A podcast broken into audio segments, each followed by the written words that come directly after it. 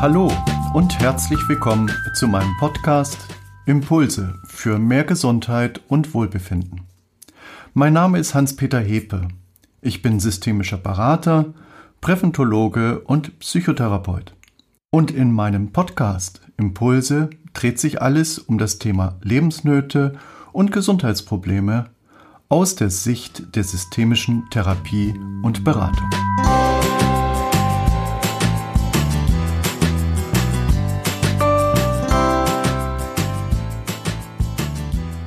Mein Thema heute Schlank aus eigener Kraft Teil 1. Sein Gewicht zu reduzieren gehört in einer Zeit des Überangebots von Nahrungsmitteln zu den letzten großen Abenteuern des Lebens. Die fünf Episoden Schlank aus eigener Kraft sind für Menschen gedacht, die schon seit vielen Jahren immer wieder versuchen abzunehmen und es nicht schaffen. Sie sollen ihnen eine Hilfe sein, ihren eigenen emotionalen Dschungel zu lichten, eine Anleitung zum Anfangen und zum Durchhalten. Seit Jahren schon gehört zu meinen Schwerpunkten die Arbeit mit Übergewichtigen. Ich bin immer wieder beeindruckt von den persönlichen Schicksalen, von der Stärke und der Ausdauer meiner Klienten, die sie aufbringen, um sich mitunter über Jahrzehnte hin mit dem Problem des Übergewichts auseinanderzusetzen. Übergewicht ist ein Problem, das viele Menschen verzweifeln lässt. Doch schuld daran ist nicht mangelnder Wille, weniger zu essen oder sich mehr zu bewegen, sondern ein emotionaler Körperstress. Um es klar und deutlich zu sagen, wer zu viel wiegt, hat über viele Jahre seine Emotionen unterdrückt und wurde nun wie von Geisterhand zum emotionalen Essen geführt. Die Ursache für Übergewicht sind intensive, belastende Emotionen wie ein emotionaler Zorn und emotionale Abscheu. Und sie stören den Stoffwechsel gewaltig. Die Verdrängung von Emotionen ist als Risikofaktor für viele Erkrankungen anerkannt. Umgekehrt gilt dann die Überwindung von emotionaler Verdrängung als ein wichtiger Schritt auf dem Weg zu einer dauerhaften Gewichtsreduktion ohne Jojo-Effekt. Wie eine Klientin sich einmal passend ausdrückte. Da ich über Schulmedizin, Heilpraktiker, Entsäuerung, Fasten inklusive Darmaufbau, Sport bei Miss Sporty, vegetarische Ernährung, alles versucht habe, mehr oder weniger erfolglos, wird wohl meine emotionale Seele hier die Hauptrolle spielen. Wie recht sie hatte. Das größte Gesundheitsproblem unserer Zeit ist, Übergewicht als das zu erkennen, was es wirklich ist.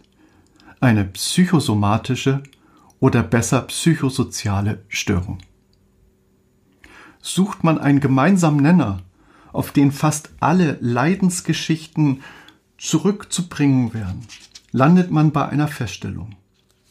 Ursache sind durchgängig intensive, belastende Emotionen, die assoziiert sind mit emotionalem Zorn und emotionaler Abscheu auf sich selbst, die den Stoffwechsel in vielen Jahren völlig aus dem Takt gebracht und im wahrsten Sinne des Wortes abgewirtschaftet haben. Alles beginnt mit einer emotionalen Verletzung, Kränkung, Missachtung. Und dazu ein Beispiel. Vor einiger Zeit erreichte mich ein Brief, in dem eine Frau für ihre Schwiegertochter, wir nennen sie einmal Anna, um Hilfe bat.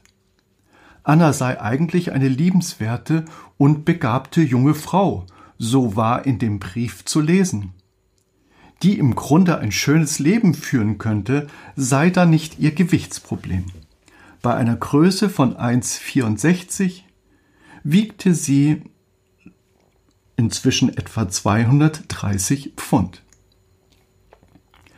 Was anfangs hauptsächlich ein ästhetisches Problem gewesen sei, habe sich mittlerweile zu einem ernsthaften gesundheitlichen Risiko entwickelt.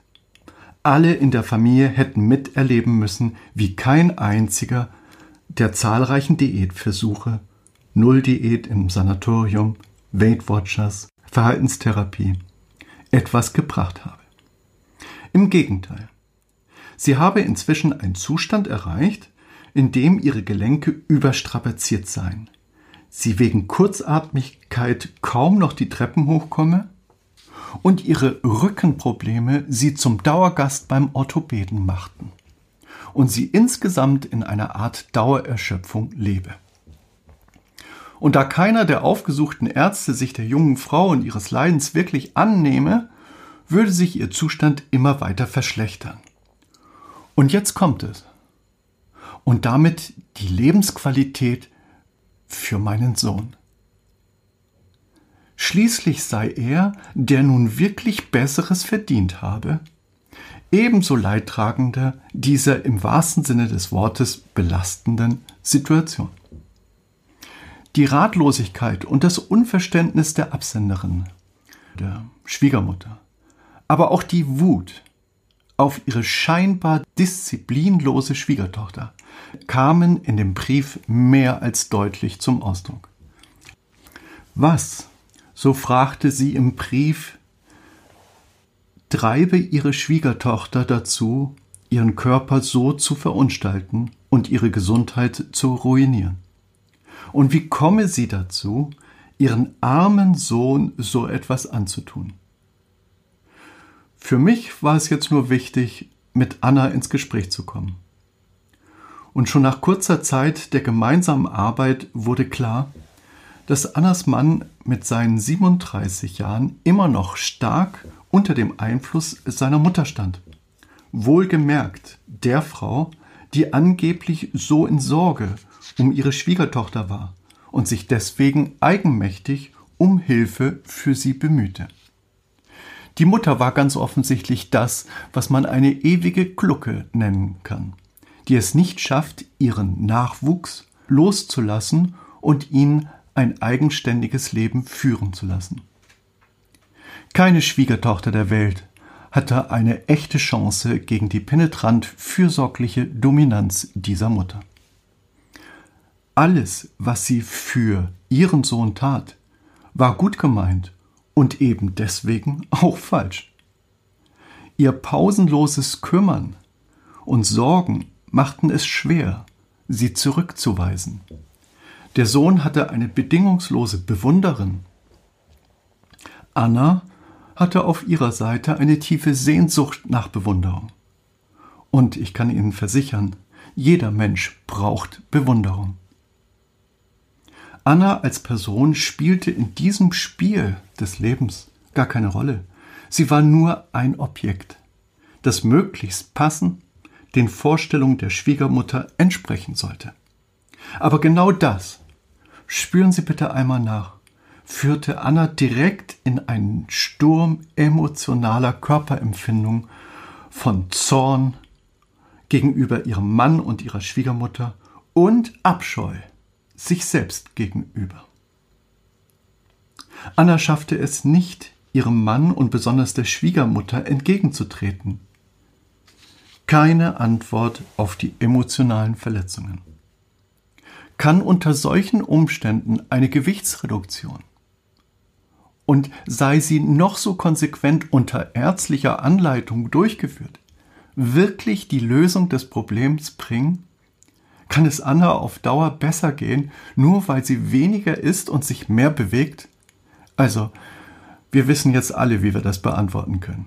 Sie spüren es selbst, dass das bestimmt nicht der Fall ist.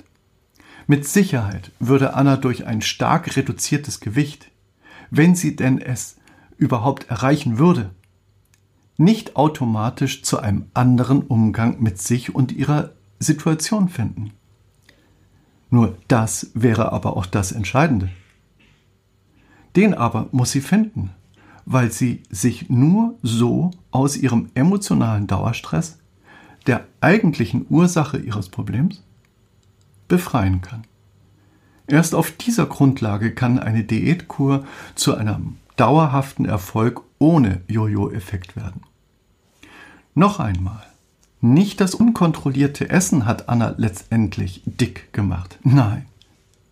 Es war der über Jahre durch verletzte, verleugnete, verdrängte Emotionen aufgebaute innere Druck, der Annas Stoffwechselprozesse massiv geschädigt hat. Nicht ihr Essverhalten. Unsere emotionalen Körperempfindungen beherrschen unsere Vorstellungen, unsere Erwartungen, wie das Leben sein soll. Und wie das Leben sein soll, ist nichts anderes als Moral.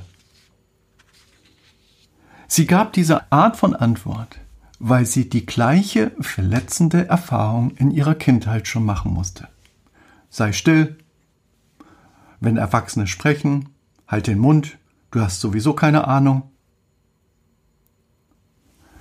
Säuglinge und Kleinkinder brauchen Eltern, die ihr Kind bewundern. Kinder brauchen Vorbilder, die sie ihrerseits bewundern können.